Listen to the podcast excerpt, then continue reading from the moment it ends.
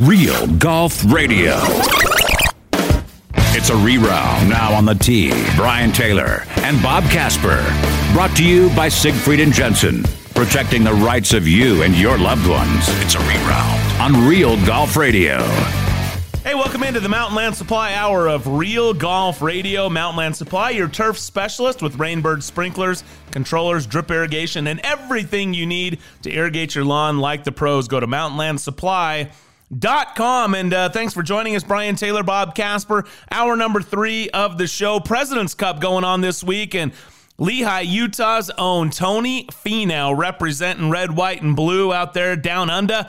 And doing a fantastic job. Actually, Tony's playing really well. I think he got a bad draw, having to pick up Bryson DeChambeau and carrying that guy around who's in the middle of trying to gain some weight and do some workout routines, and in the meantime lost his golf game and had to be sat afterwards. And then picking up Kuchar, I that's okay. Kuch is he's a steady Eddie kind of player, but I think Tony needs, I know he's laid back and he's super comfy, Bob, but I want to see Tony get paired with a Tiger Woods, with a Ricky Fowler, with a Justin Thomas. I think one of those guys that has some fire in it will really bring that fire out in Tony and maybe his best stuff.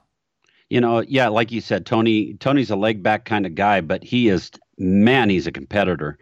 He's got that fire that burns inside of him. Doesn't show it all the time, but I like what you're saying. I think, you put him with a guy like Ricky Fowler or maybe a Justin Thomas or a Tiger Woods, that kind of, I think that will elevate his game, and I think that'll bring out the competitor in him and bring him along quite well. Now, at full disclosure, this is before the afternoon pairings have been announced, so hoping that Tony got the pick to play an alternate shot in the afternoon, but should he not go, he'll be ready to go in Sunday singles, which will be Saturday later today here, so that'll be good stuff. But, I think, like I said, Tony representing well. Some of the storylines we're going to talk about this hour, and if you're just joining us and you missed the first couple of hours, we've been getting into it all, but some of the big stuff that obviously has come about from this, of course, is Patrick Reed playing the way that he is playing and the controversy that is following him. Tiger Woods is a playing captain and how well he is playing, along with Justin Thomas. The slow start by Team USA and the hot start by the internationals, and they continue that great play. There's some really, really good things to discuss about this President's Cup. Royal Melbourne, a terrific venue, Bob. Just an outstanding canvas for these guys to go out and play, and I think present some really cool match play opportunities. You'll see some guys that look like they're dead and they're able to make birdie. We saw that with Ben on against Tony Finau, and other times you'd be right in the middle in position and ball run out a little more than you think, and you got a little slippery downhiller. So there's some really tricky pin positions and green complexes that are challenging these players. Yeah, it is definitely a great match play golf course, and it's a golf course that doesn't play long. It's only a little over 7,000 yards and has 2 par 5s, so it's more strategic.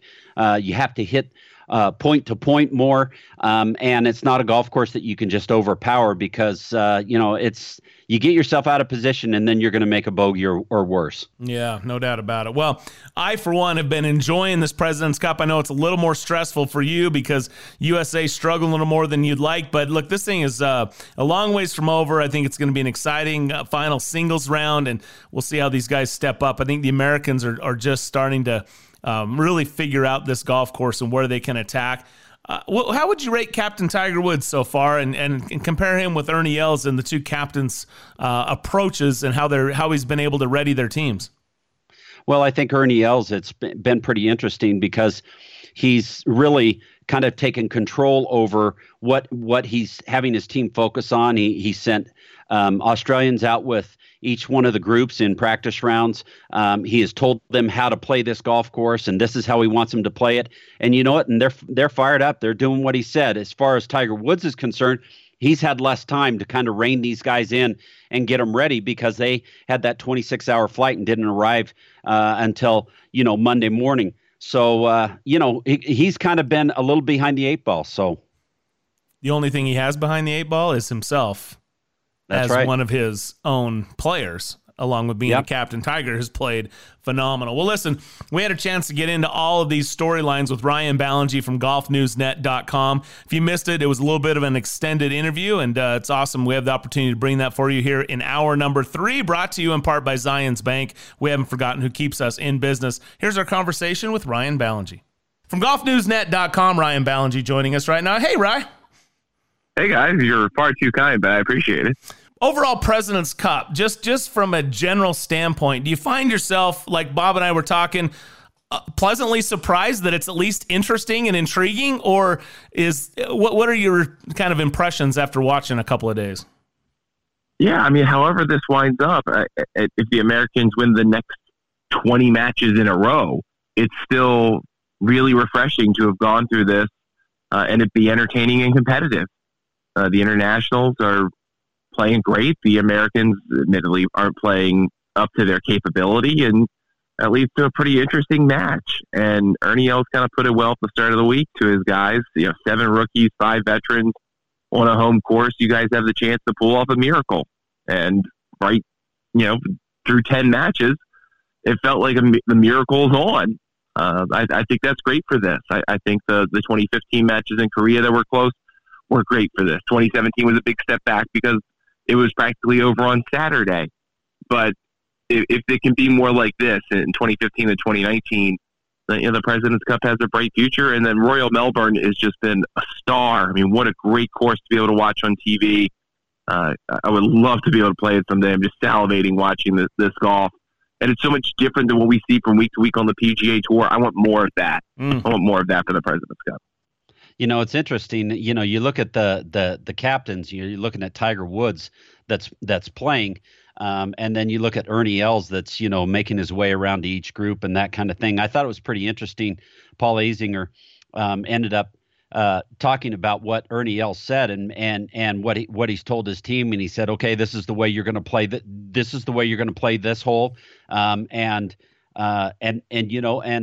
they've kind of done exactly what he's asked them to do. They've jumped headlong into his captaincy, Ernie Els's, and are following him all the way through. And it's proving that Ernie Els is putting guys together that are good, and also that his game plan for this golf course is really working well. Yeah, I mean, and I have to give credit to Ernie Els, who took the mantle from Nick Price. Nick Price worked really hard to try to make his guys competitive, and he tried to get the format of this thing changed so his guys would have a chance. And it set himself up to lose 3 times, unfortunately, but I feel like he represented it well, and he passed it off to Ernie Els, a guy who clearly cares. He cares about doing well in this, and I think that's really important. This isn't just a ceremonial thing for him. And for him to come with a game plan and basically give these guys the way to play the course that is unlike pretty much anything they see all year or through most of their careers was important. And he was criticized for deciding to break up some of the successful teams in 4-ball and go with different teams in foursomes. And it looked until about the final 45 minutes of that session like he was the smartest guy in the world, and he was going to go up like 8.5 to 1.5. Didn't play out that way, but they have the session. It turned out well. It looked good. And I think now Ernie kind of has to face a choice of how he wants to potentially try to motivate his team or get them going. He said after the Friday session, well, Friday there, Thursday here, these guys maybe need to face a little adversity before they get to the end, and they're going to need to do that early. It's better now than later. I don't know that I believe that. If they were up 9 to 1 or 8.5 to 1.5 through 10 matches, I'm pretty sure they would feel like they got it in the bag. Then it would probably be in the bag. But you have to credit for what he's done. He's put the right teams together. He seems to have rallied these guys around somewhat of a common cause, and having 8 different countries and a bunch of different languages represented, it seems to be a cohesive unit. That's great. Ryan Ballengee, golfnewsnet.com, joining us here, talking about the President's Cup at the halfway point. And, you mentioned Ernie Els. He's just a guy. I sit there and I watch him, and I'm like, I like that guy. I mean, I have a hard time not liking Ernie Els. And Nick Price was the same way. You can't find a nicer guy than Nick Price. And so This is not a commentary on whether the Europeans are nice guys, but maybe we just have enough of a history where they've just punched us in the nose so many times that they don't seem like nice guys in the Ryder Cup. But in the President's Cup, it's like, they're nice guys. Like, hey, you know what? Hopefully our guys rally. I feel like our guys are going to rally. But, you know, I sort of am happy that they're finding some success and Ernie's finding some success. So from a golf fan standpoint, I found it very different than watching a Ryder Cup. Yeah, I mean, I am in some senses pulling for the internationals because I think this series needs them to be successful this time around. But I can't ever imagine myself saying, go Europe, you know, it'd be great if they won the Ryder Cup. No, I would never find myself doing that. And I don't know if that part of that is, you know, American arrogance. Oh, we've crushed you so many times. Here's this pity victory for you. I hope it's not from that place. I don't think it's from that place. I think that the people who are, you know, on the American side of the equation here that might be hoping for the internationals to win genuinely want this thing to work out. They genuinely want Ernie Els to be successful in this role, want this series to be successful. And at least so far, I think it's been a success. And like I said, even if they come out losers, the internationals do, I still think that this was a step forward for this series. For sure. Okay. So enough of the pleasantries, enough of that talk. Let's talk about one of the guys that's on the team that again kind of jumped to the forefront last week in the Bahamas. You know, we saw him do it last year during the Ryder Cup and after the Ryder Cup, and here he is, Patrick Reed, after you know the halfway point, you know, poisoning his partner and 0-2 for the matches. Patrick Reed. Do you think? Oh wait, I'm going to stop, Bob. Let me just stop you right there because obviously, Ryan, you know, we're talking about the pleasantries as Bob calls it, but the U.S. does have the villain. You know, there's no Ian Poulter villain on the other side. The villain is Patrick Reed for sure in this story, and he's the guy on our team. But do you think he's is he a poison right now? I mean, is Webb Simpson suffering because of I know that's what Bob contends, but do you think Webb Simpson's suffering because of Patrick Reed, the other effects of what he's been doing and what the whole Shovelgate? I mean, I think if you look at his last, I think Sean Martin had this stat from the PGA Tour. If you look at Patrick Reed's last 16 matches between the Ryder Cup and President's Cup, he's 1-5. Great singles record because he doesn't have to rely on anybody. That's his MO in life. He can just play his regular brand of golf and be in his own bubble. And that works for him. But being good for 1 point out of a potential 5 is no good in either of those formats. And it seems like both times, you know, the last 2 years, he has created some kind of controversy and then amplified it in some way the week of the event and made it worse. And for the, I could not believe the PGA Tour, when their social media channels has tried so hard over the last couple of days to start the rehabilitation of Patrick Reed's image after what happened at the Hero, you know, from the crowd interacting with him, whatever that was. And, you know, the shoveling motion, them pointing that out on social media with video as though that was some playful thing we should all be happy about. I'm very disappointed in that. And I think that the Americans, whoever it is moving forward, whether, you know, Stricker in 20 for the Ryder Cup, who's going to be in 21, and you know, we'll go down the line in both of these sets of matches. But whoever it is, they've got to think long and hard if Reed doesn't make the team on points, whether they want him to be part of that environment. And I think the record at this point is starting to kind of speak for itself that his addition is subtraction, and maybe a subtraction of him being a part of this, you know, if he doesn't qualify, is an addition to a team. I feel bad for Webb Simpson, who's gone out there twice with Patrick Reed, who basically seems to get stuck with babysitting the most unlikable player on the team whenever he plays, whether that's Bubba or Patrick Reed now. And he's played some great golf this year, and he's saddled with this guy, and now he's stuck. I feel bad for him. So now you're taking down two guys out of the course of the week on a team where right now there's really like two of them playing good, and they're paired together. That's JT and Tiger. So I just can't imagine a world where you go, yes, I would love Patrick Reed on my team if I had a choice after what's happened the last couple of years. You know, as much as he was liked and cheered for being Captain America, you know, in his first few opportunities of playing Ryder Cups and President's Cups, you know, the last two have really kind of soured me, no doubt about it, in my opinion. And I said this to Brian, Tiger should have cut him loose last week. He was a captain's pick. He should have cut him loose and called Kevin Kisner and said, come on. I would have been fine with that. I mean, call Kisner, call Kevin, call Jordan Spieth. I don't care. Just call someone else. And I get that Tiger likes Patrick Reed, and I'm sure that he sees some form of himself in Patrick Reed somehow. This is the only reason he can defend the guy. But I just don't see the benefit of him being a part of it. At this point, he's adding nothing, just taking away.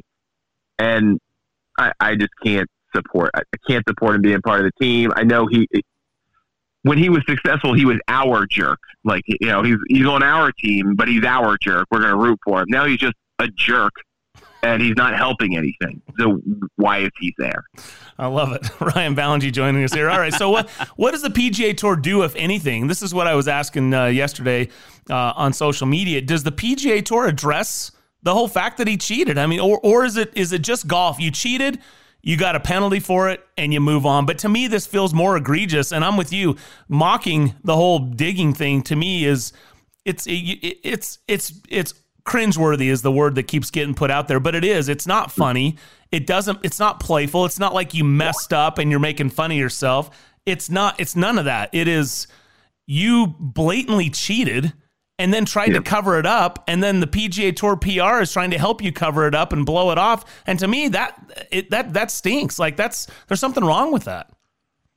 I completely agree with you. And every opportunity Reed has had to read the room and show some sense of remorse or understanding of what it is that he did, or even if he doesn't believe that he cheated, what almost everybody else thinks he did, he has failed. I mean, in the news conference, he said, well, I'm not a cheater because I didn't intentionally move the sand. Even if he's lying through his teeth, which he is, that's not the thing to say. And then he goes on and says, well, if I were cheating, I would have made my lie even better, and I would have hit the shot closer. Again, not the right thing to say there. Not the way to respond. Arrogant. And then you come out with the shovel thing, and combine that with the way the PGA Tour is trying to, I don't know about sweep it under the rug, but move on as quickly as humanly possible. I just think it stinks. It looks bad. It makes the tour look bad. And this isn't the first time this year, by the way, or in recent memory, where the tour has gone on social media and tried to erase the record or move it or change it or move on from a subject for a guy that didn't want it. I mean, several times this year, they would tweet out video of bad shots players hit. John Rahm of the Players comes to mind. And then they would complain, and before you knew it, that video was gone and erased from the record. And I just feel like the PGA Tour's willingness to bend its message or messaging for a certain player and their whims is just not okay.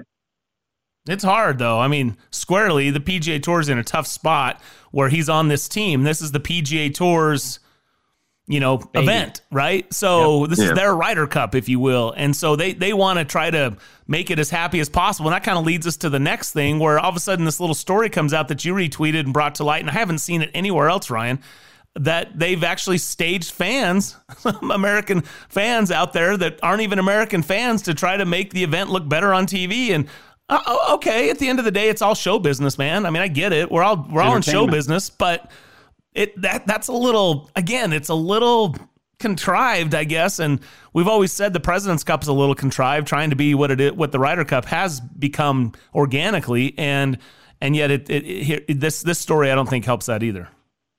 Yeah, Shane Ryan's on the ground in Melbourne for Golf Digest, Golf World, and he tweeted this insane thread of trying to talk to the supposed American fans that were supposedly kind of keeping things even-handed or not as nasty to Patrick Reed during his first match on Thursday. And then all of a sudden, Shane Ryan figures out that the supposed American fans have Aussie accents, and they're actually paid fans who are just there to look like they're Americans and cheer for them and try to keep things in order, I suppose. And then he later finds another group who appear to be American fans. And I guess some of them were of Asian descent, figured, hey, that's cool. They made the trip for the United States or whatever. And none of them spoke English. So they had no idea what Shane Ryan was trying to say to them about being American fans. I think that's really strange. That's really weird. Obviously, that wouldn't happen in the Ryder Cup. There's no need for it. And I don't know if it's part of some grand strategy by the PGA Tour. I mean, there's no point paying like 50 people to be fans when it seems like the crowds are otherwise great at Royal Melbourne. Yeah. So I don't understand this whatsoever, and I would love to hear more about it. I hope Shane digs more into it. You know, another thing I have a bone to pick with regarding the PGA Tour is the scheduling of this event the week after the Bahamas. I mean, to have these guys fly all the way across the world, not have an opportunity to basically get their sea legs underneath them, also play the golf course. This is a golf course that you have to have some work in on, when you've got a hangover because of a long flight and you've got to play on Tuesday and everybody's dragging, and then play a little bit on Wednesday and start the matches on Thursday. I just think that, for some reason, the PGA Tour scheduling this after Tiger's event, or, having Tiger's event where it falls and that kind of thing. I see it extremely difficult for the U.S. team. Yeah, I think it was a mistake to schedule it this way. And I realize Tiger's event is important to his foundation, and maybe there was some conditioning of Tiger being captain on having that event still as a lead-in or around the President's Cup so that it could have as deep of a field as it typically does. But again, you had 11 of the 12 Americans on your team in that field, and right now only 2 of them are really playing worth a darn. And I can't understand why you would make that choice if you're Tiger. If you're really that concerned about the American team winning, why you would put them in a position to give them effectively less than 48 hours to, like you said, get your sea legs, get over the time change, do what you can. Not everyone's Bryson DeChambeau and can figure their brain out to be on fog. Melbourne, 16 hours ahead. Thank God for him, because he's on the bench. But I just think that was a big logistical mistake, and it set your team up to not be successful. And I'm not certain of this, but I would imagine Ernie Els probably used that as motivation, that they think so little of you guys that they ran a tournament, a boondoggle tournament with free world ranking points without you, and they came here and they're just going to fly in and think they're going to destroy you. You show them differently. I'm sure that had to feel disrespectful to those guys in the international. No doubt about it. Ryan Ballengee, golfnewsnet.com, joining us here. All right, let's end with one of my other favorite side stories this week, and that, of course, is Phil Mickelson. I mean, the guy is a beaut, isn't he? I mean, the video that he posted with him in the full red, white, and blue, drinking out of the President's Cup, with his wife, and his wife's commentary, someone has a serious case of FOMO. I mean, what a beaut, that guy. But seriously, along with that, him missing his first cup, President's Cup, and or any cup for that matter. What's your take on Phil, and what do you expect out of him in 2020? I go back to the old Ford commercials of what will Phil do next, right? From the 2004-2005 era, where I don't know. I mean, he seems to be going at times through a total midlife crisis with the whole bomb thing of trying to drive it as far as he can because he he's not going to put it in the fairway. That seems very strange, to deciding all of a sudden he's going to take a 7-figure payday and go play in Saudi Arabia after playing 30 times at the Phoenix Open, and the weird excuses around that. I don't know where he is. And then to show up in an American onesie, I mean, the guy, I have whatever you think of him, I have to give him credit for being damn entertaining on social media. He livens things up. Yeah, so, I mean, at a minimum, at least. And then you have to add in, he is now the host of the American Express, the Palm Springs tournament. He is the official tournament host. Yeah. So while he said in one breath on Twitter, this might have been my last chance to play the Phoenix Open, he's the host of the Amex, so I assume he's going to play that at least moving forward. And I don't know what's going to become of him, but he has won in consecutive seasons, and that is something to speak of for a guy that's nearly 50 years old. So one big mystery, and if nothing else, that keeps him fresh and entertaining. The other interesting thing is Phil's won 32.5 total points in this President's Cup format. Tiger just tied him this week. With 26.5 points. Thoughts on that? Well, I mean, these guys were the ones that basically made this a thing. I mean, they're between Tiger and Phil and Jim Furyk, I believe, is number 3 in total points all time on the total list. And then Ernie, I think, is 4. So, I mean, you look at those guys, and they were a part of this thing for basically 25 years. I mean, Tiger still is. He wasn't there at the beginning in 94 or 96, but came along later. And so they're kind of the chronicle of this event so far. And for Phil to now kind of drop off, and Furyk obviously drop off, Father Time remains undefeated. It'll be interesting to see how Generation 2 from the American side starts to take shape, and if those guys will be as dominating and as successful as Tiger and Phil and Jim Furyk were. Yeah, no doubt about it. Hey, Ryan, we thank you for taking some time to join us, man. It's always good to visit with you, and it's been a fun year. I think 2019, I said this to Jeff Babina, who joined us last week, as we kind of looked back on the year. I think 2019 is going to go down as one of my favorites. I mean, there was a lot of, obviously Tiger starting things off at the Masters with number 15 and then getting win 82. I mean, there's a lot of big stuff that happened this year, but Brooks doing his thing, and then the young guys up and coming, you know, the Morikawas and Wolves and stuff like that. It's just been, this has been a fun year in golf, in my opinion, and I'm looking forward to seeing what 2020 has, huh? Yeah, I'm there with you. I mean, nothing's going to really top Tiger at the Masters, unless he wins the 2020 Masters, I suppose. But we've got a lot to look forward to next year, between Brooks and Rory at the top of the world ranking, Tiger, Rom seems to be stepping into his own, all the trio of young guys. I mean, Hovland doesn't have a win yet, but that seems inevitable. And we got a Ryder Cup year next year. So there's a lot to look forward to. Yeah, no doubt. Whistling Straits, that'll be a good one too. Could be really cold. You never know.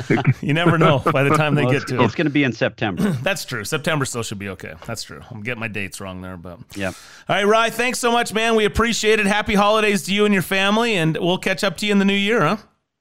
Thanks, guys. Happy holidays. Appreciate it as always. All right, that was Ryan Ballengee joining us. Hope you enjoyed that. I thought he brought up some great points. We'll continue to discuss that and get a little bit of a counterpoint from the caddy on Patrick Reed. Stay tuned. That's all coming up next as Real Golf Radio continues. Brought to you by Siegfried and Jensen, 801-222-2222. Happy holidays, everybody. Thanks for joining us here on Real Golf Radio. Hi, this is Ned Siegfried. Siegfried and Jensen can help you if you've been injured in an accident. However, one thing we can't do is change the amount of your insurance coverage. You need to do that before an accident. By calling your insurance agent today, you can significantly raise your insurance limits for literally pennies a day. You'll be shocked to find out how little it costs to really protect yourself and your family. To learn more about this and other important elements of an accident, visit us at SiegfriedandJensen.com. This is Bob Casper for Barbecue Pit Stop. I'm a Traeger guy, and I got their Timberline 1300 from Barbecue Pit Stop. It comes with a Wi-Fi app where you can see and adjust your cooking temps while sitting on your couch or if you're out and about. My Timberline has 1,300 square inches of cooking space and the ability to cook up to 12 chickens, 15 racks of ribs, or 12 pork butts. I love my Traeger grill, and you can pick up yours today from Barbecue Pit Stop with locations in Lehigh, Salt Lake, Layton, or at barbecuepitstop.com. Introducing the Amazing Rewards for Business 321 program. With the Amazing Rewards for Business Visa credit card from Zions Bank, you earn 3 points for select business purchases, 2 points for travel, and 1 point for all other purchases. Learn more about the Amazing Rewards 321 program at zionsbank.com or your local Zions Bank. Zions Bank, we haven't forgotten who keeps us in business. Subject to credit approval, terms, conditions, and restrictions apply. Zions Bank, a division of ZBNA, member FDIC. This is Brian Taylor. There are things in your life that stand out as significant, game changers even. They impact everything else you do. I'm not overstating when I say my choice to have LASIK surgery from Hoops Vision was one of those. Growing up, I had good vision. I never wanted glasses. One day in college, I realized I couldn't see the whiteboard. Finally, I broke down. I got glasses and contacts, and I was introduced to the world of irritated and dry eyes, contact solution, broken glasses, you name it.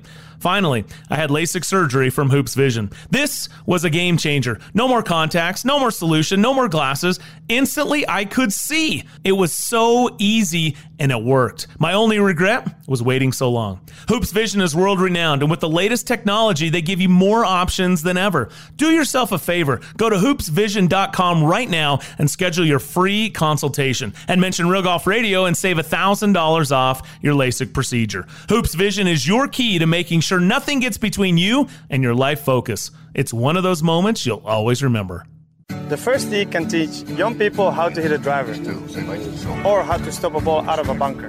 The true success is measured by how well they perform off the golf course, by how well they use values like confidence, perseverance, and integrity in their daily lives. I think you left your wallet. The first tee helps young men and women become better golfers, but even more important, better people. Get involved. Visit thefirsttee.org. Temperatures are dropping, and you know what that means. Frozen pipes, busted sprinklers, and worse. Turn to the experts at Mountainland Supply to get you the right products for your yard that will last this time. Mountainland Supply is an exclusive Rainbird Golf distributor in Utah. That means the golf pros and superintendents trust Mountainland Supply and Rainbird for their sprinklers, controllers, pipe, and everything they need to irrigate their golf courses. Shop where the pros shop. Go to mountainlandsupply.com to find the location nearest to you. Whether you're a casual golfer or an avid golfer, let Uinta Golf help you fill your wish list with the season's best deals in golf, featuring special holiday offers from Titleist. Save on Titleist Pro V1, Pro V1X, and AVX golf balls for only $39.99 a dozen, and save $30 on Titleist Vokey SM7 wedges for only $119.99. And while you're there, register to win free golf balls for a year. Uinta Golf offers an exclusive 90-day satisfaction guarantee. Uinta Golf, helping golfers' holiday dreams come true since 1971. It's a reround on Real Golf Radio with Brian Taylor and Bob Casper. All right, welcome back to the show. Brian and Bob with you here in the Mountainland Supply Hour of Real Golf Radio, hour number 3, every Saturday morning, 6 to 9, right here on 1280 The Zone, brought to you in part by Hoops Vision. Now is the time to get in and schedule an appointment to get your LASIK procedure with our good friends at Hoops Vision. Nobody does it better. The latest technology, and you mentioned Real Golf Radio during your free consultation, and save $1,000 on your LASIK procedure. See them today at hoopsvision.com. We had a chance to catch up and continue this conversation with America's favorite caddy. There are bag rats, and then there are caddies. Baby. Pro jocks who are legends in caddy shacks across the PGA Tour. While we can neither confirm nor deny the existence of this legendary looper, here he is, the caddy, on Real Golf Radio. Caddy joins us weekly right here on Real Golf Radio. Caddy, how are you, man? Well, it's cold and gray, rainy here in Washington, D.C., which happens all winter.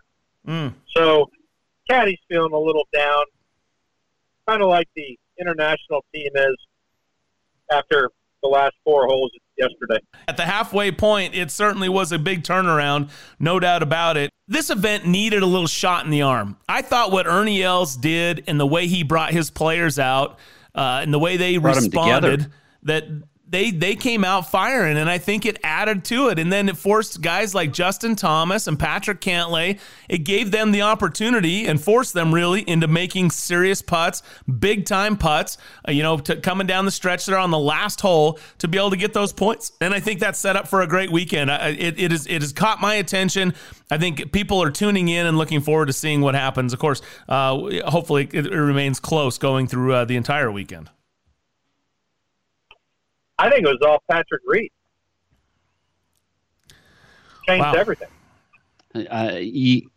And we've mentioned this earlier in the show, but yeah, I think so. I think, with the things that happened last week, with the things that happened last year during the Ryder Cup and after the Ryder Cup, I think it has changed things.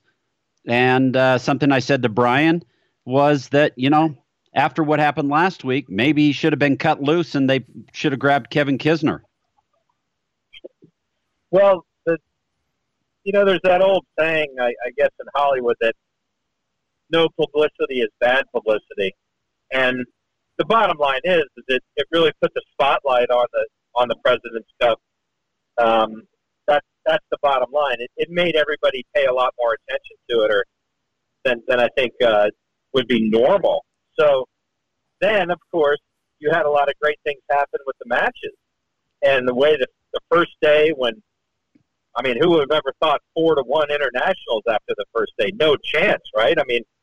This was something that couldn't happen. That it's like Bernhard Langer said one time when he was the coach of the Ryder Cup, he held up a piece of paper and said, on paper, we can't beat the United States. Good thing we're playing on grass.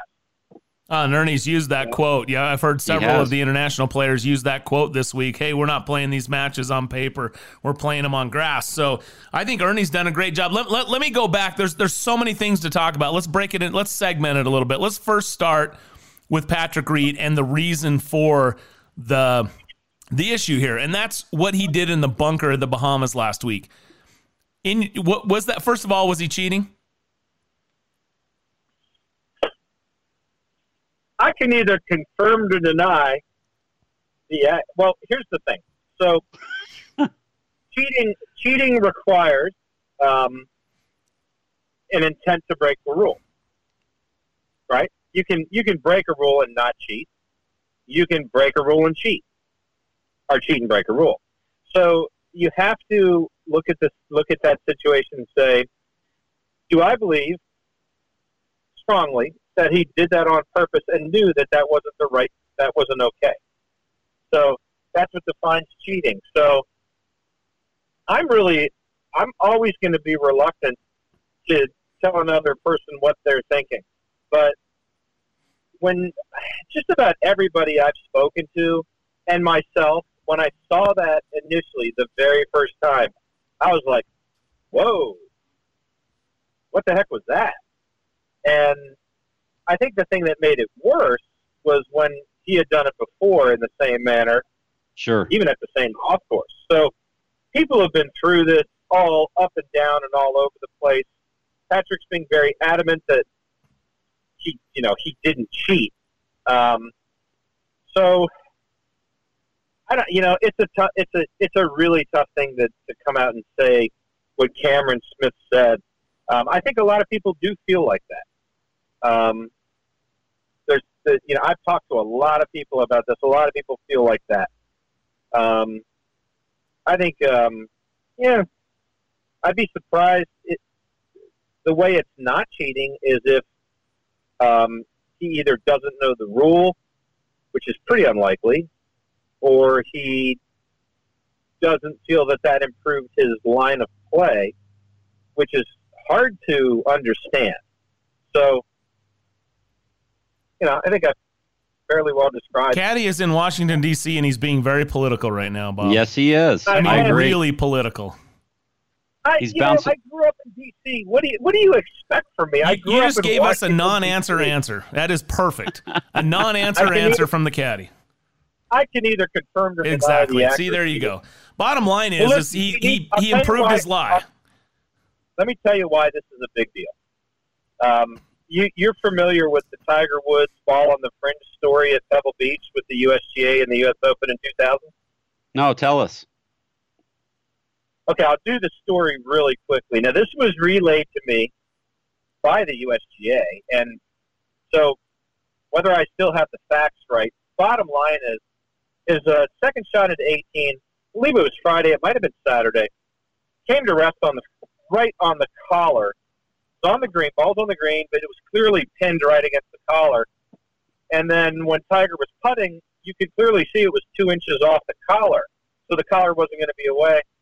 And they thought, oh my goodness, did he fudge his mark, this or that? So they actually brought him in, I guess, the next morning to review some videotape. And I guess Tiger's looking at it saying, listen, I know that looks bad, but I marked it right where it is. He says, I've got eyeballs all over me all the time. I'm really careful about marking the ball. And it was 2 inches on the green. And so now they didn't know what to do. I mean, you can't, are we going to now disqualify a guy with a 12-shot lead? What's going to happen? They ended up getting some footage from somebody else who had a camera at a 90-degree angle, local station or something. And it showed that the ball had actually come down, hit the fringe, and bounced back off exactly where Tiger said it had been. But they didn't know that until they got another camera angle. And that's what Patrick Reed's talking about. Okay. That's a ball at rest from a camera angle. This is showing sand, literally getting moved out of the way. You can see sand flying. There's no camera angle. Sand is moving. I totally understand. I mean, I'm with you on that. It looks like it's impossible to say.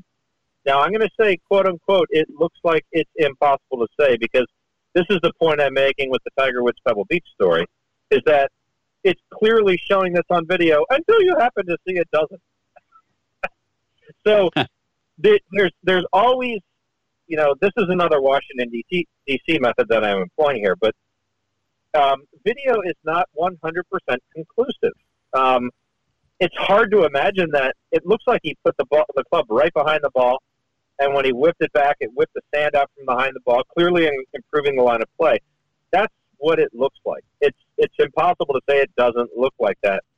Patrick was pretty adamant saying, we need another angle because it wasn't that close to the ball.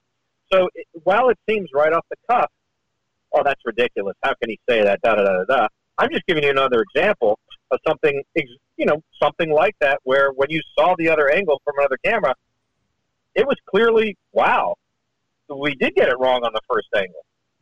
So that stuff exists, right? So now you're actually convincing me, by the way. You sound very convincing. Go ahead, Bob.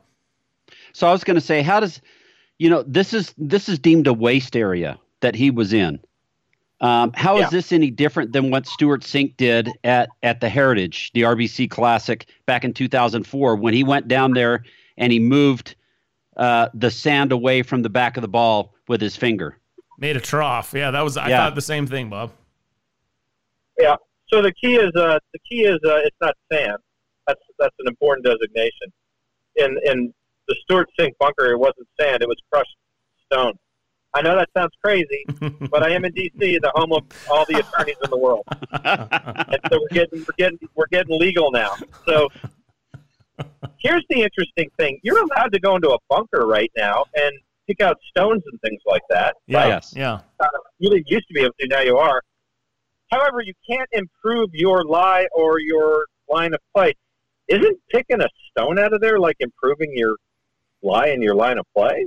Well, it is, because it's not, when you move a loose impediment, it's not improving your line of play. So the question is that Stuart Sink was moving loose impediments. Was that all he was doing, or did he improve his line of play? Now, that's another one. When you look at it, you look at that and go, well, it's like you just wiped your finger behind your ball, and now it's teed up and we're ready to go. Yeah. Right? That looks really bad. I don't think legally he did anything wrong there, because I think he was moving loose impediments. And by definition, moving loose impediments, even though it looks like it improves your line of play, it doesn't actually fit the definition, because a loose impediment being moved doesn't. So it's a different situation. It's kind of the same thing. People right now are happy I didn't go to law school and become a lawyer. And now people are hating attorneys because this is what attorneys do. And they delve deep into stuff like this, and it drives everybody crazy, because common sense is telling everybody the same thing in both of these situations, right?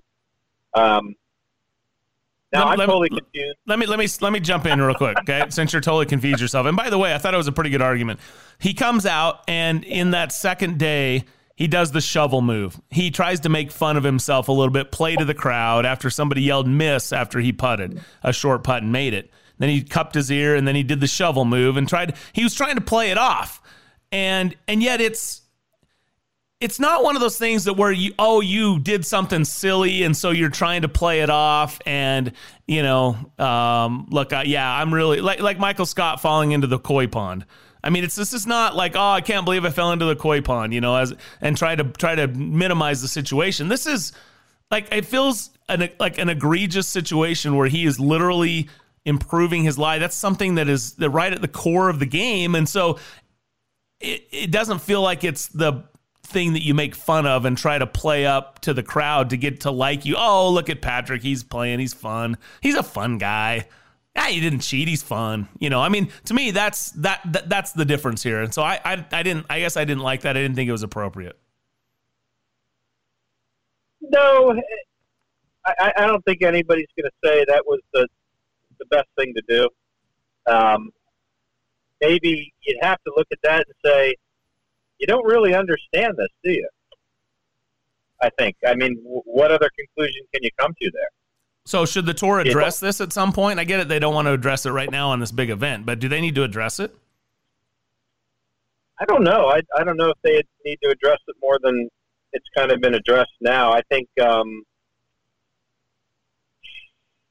it's really, look, one thing that was said on Morning Drive, which I think is very accurate, is most of this situation has been, or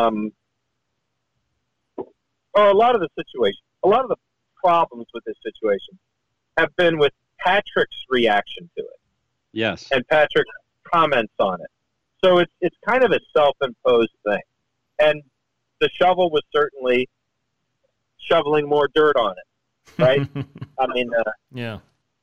I should have come up with a better pun right there, but it was certainly digging yourself more of a hole by doing that, so to speak. Yeah, so I mean, it's kind of hard to not say, yeah, that's kind of the case. I mean, could you have handled it better? Yeah, here's how you could have handled it better. But Patrick's fighting a tough battle because he has a past history, and justified or not, a past history is a past history. People have certain preconceived ideas. People have read things. Some people might be completely in his corner. Some people might be completely against him. Never even met him in their life. I can tell you, I've had a couple, maybe a couple 30-minute conversations with Patrick. He's emailed me a few times about some things we do. Could not be more positive. All my personal interactions with him, 100% as good as anybody I've ever dealt with on anything. Completely respectful, thoughtful, smart guy. Couldn't say more positive things from my personal interactions with him. That's my experience. But get him between the ropes, and what happens? But it doesn't. Yeah, it doesn't change what you saw and your first instinct to seeing it. You know, I had a very negative. My first thought that went through my head when I saw that was, "Ooh, that is bad." Right? A lot of guys said that. That's what a lot of guys said was, "Ooh, that didn't look good." And I felt the same way. So it's a difficult situation, but Patrick has a lot of control over it, and I think it hasn't been. You know, I think he could have done things a little differently, reacting to it and all this and that, and had a lot better outcome to this point. So I think in a lot of ways he can, you know, he can control some of his destiny going forward from here.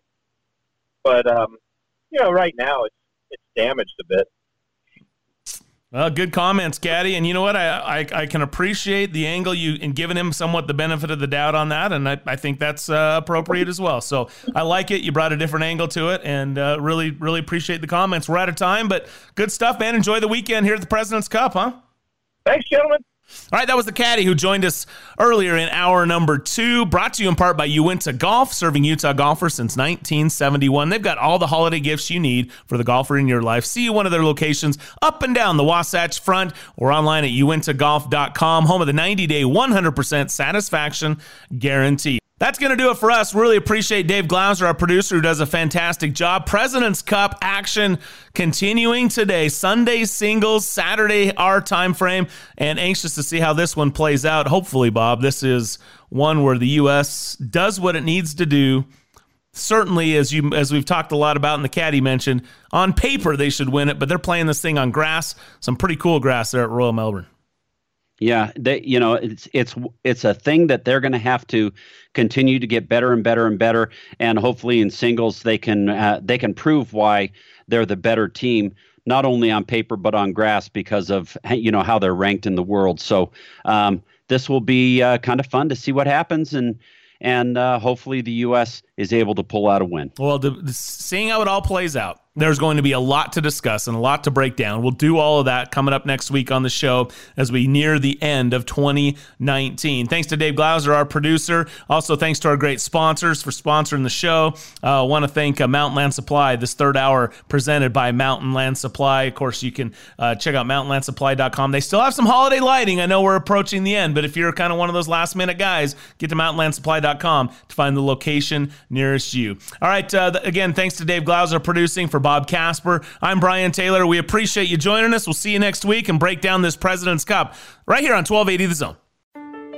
Hi, it's Ned Siegfried. Siegfried and Jensen has been around a long time. We've been handling injury cases for over 30 years. During this time, Siegfried and Jensen has had the privilege of helping tens of thousands of Utahns. If you've had the misfortune of being injured in an accident, we'd love to help you as well. To talk to us for free about your situation, call us at 801-222-2222 or visit us at siegfriedandjensen.com. You might know Mountainland Supply for its turf irrigation products and design services, but did you know that Mountainland Supply also carries holiday lighting? As the temperatures drop and the clubs go in the closet and your spouse says, it's time to get the holiday lights up, think Mountainland Supply. They can help you design and calculate the exact feet of strands that you need to make your home sparkle this year. Using smartphone technology, you can control thousands and thousands of color options with the push of a button. For all your holiday lighting, go to mountainlandsupply.com to find the location near you. Introducing the Amazing Rewards for Business 321 program. With the Amazing Rewards for Business Visa credit card from Zions Bank, you earn 3 points for select business purchases, 2 points for travel, and 1 point for all other purchases. Learn more about the Amazing Rewards 321 program at zionsbank.com or your local Zions Bank. Zions Bank, we haven't forgotten who keeps us in business. Subject to credit approval, terms, conditions, and restrictions apply. Zions Bank, a division of ZBNA, member FDIC. This is Brian Taylor. There are things in your life that stand out as significant, game changers even. They impact everything else you do. I'm not overstating when I say my choice to have LASIK surgery from Hoops Vision was one of those. Growing up, I had good vision. I never wanted glasses. One day in college, I realized I couldn't see the whiteboard. Finally, I broke down. I got glasses and contacts, and I was introduced to the world of irritated and dry eyes, contact solution, broken glasses, you name it. Finally, I had LASIK surgery from Hoops Vision. This was a game changer. No more contacts, no more solution, no more glasses. Instantly, I could see. It was so easy, and it worked. My only regret was waiting so long. Hoops Vision is world-renowned, and with the latest technology, they give you more options than ever. Do yourself a favor. Go to hoopsvision.com right now and schedule your free consultation. And mention Real Golf Radio and save $1,000 off your LASIK procedure. Hoops Vision is your key to making sure nothing gets between you and your life focus. It's one of those moments you'll always remember. Hi, fellow sports fans. It's Ned Siegfried. What would we do without sports? Following our favorite sports teams, whether it be the Jazz or the Utes or the Cougs, takes our mind off the many challenges in life. Accidents and their resulting injuries are certainly unexpected challenges that many people are forced to deal with. If you're one of these people, we'd love to talk to you about your situation. Call us at 801-222-2222. We'll talk to you for free or visit us at siegfriedandjensen.com. Hey guys, BT here, and Bob and I are two happy customers of Barbecue Pit Stop. I'm absolutely in love with my new Yoder YS640S. This is the most versatile smoker grill I've ever used, and its Wi-Fi makes it a cinch. I feel like a barbecue pit master. Hey, whatever you need from grills and smokers to rubs and sauces, Barbecue Pit Stop has it for you in one of their three locations, Lehigh, Salt Lake, or Layton, or online at barbecuepitstop.com. Whether you're a casual golfer or an avid golfer, let Uinta Golf help you fill your wish list with the season's best deals in golf, featuring special holiday offers from Titleist. Save on Titleist Pro V1, Pro V1X, and AVX golf balls for only $39.99 a dozen, and save $30 on Titleist Vokey SM7 wedges for only $119.99. And while you're there, register to win free golf balls for a year. Uinta Golf offers an exclusive 90-day satisfaction guarantee. Uinta Golf, helping golfers' holiday dreams come true since 1971. It's a reround on Real Golf Radio with Brian Taylor and Bob Casper. All right, and welcome back to the show, Brian and Bob. Been fun talking President's Cup, but this is going to be a good finish, Bob. I know we're a little bit behind here, and hopefully day number 3 Saturday over there, which was going on Sunday morning now as this is being aired, is they kept things close. But so far through the halfway point, this has been exciting stuff to watch. I like it so far. Yeah, it has. It's been really fun to watch. I wanted to make note about Tiger Woods and his play. He's played some phenomenal golf. It's pretty interesting to see how they switch things around when he's playing as to when he's, taking over the reins as the captain, and how the vice captains have really stepped in and helped him through the process while he's playing. But Tiger Woods, by virtue of winning those 2 matches, again has won 26 matches now in the President's Cup, tying Phil Mickelson. Phil Mickelson still leads on points won at 32.5, Tiger Woods at 26.5. So it'll be great to see if Tiger can then take the lead as far as matches won over these next couple of days. Yeah, I expect that will happen for sure. But yeah, Tiger's done a fantastic job. Obviously, he's playing some great golf. I can't wait to watch him in 2020. That'll do it for us. For Dave Glauser, Bob Casper, I'm Brian Taylor. Thanks for listening to Real Golf Radio.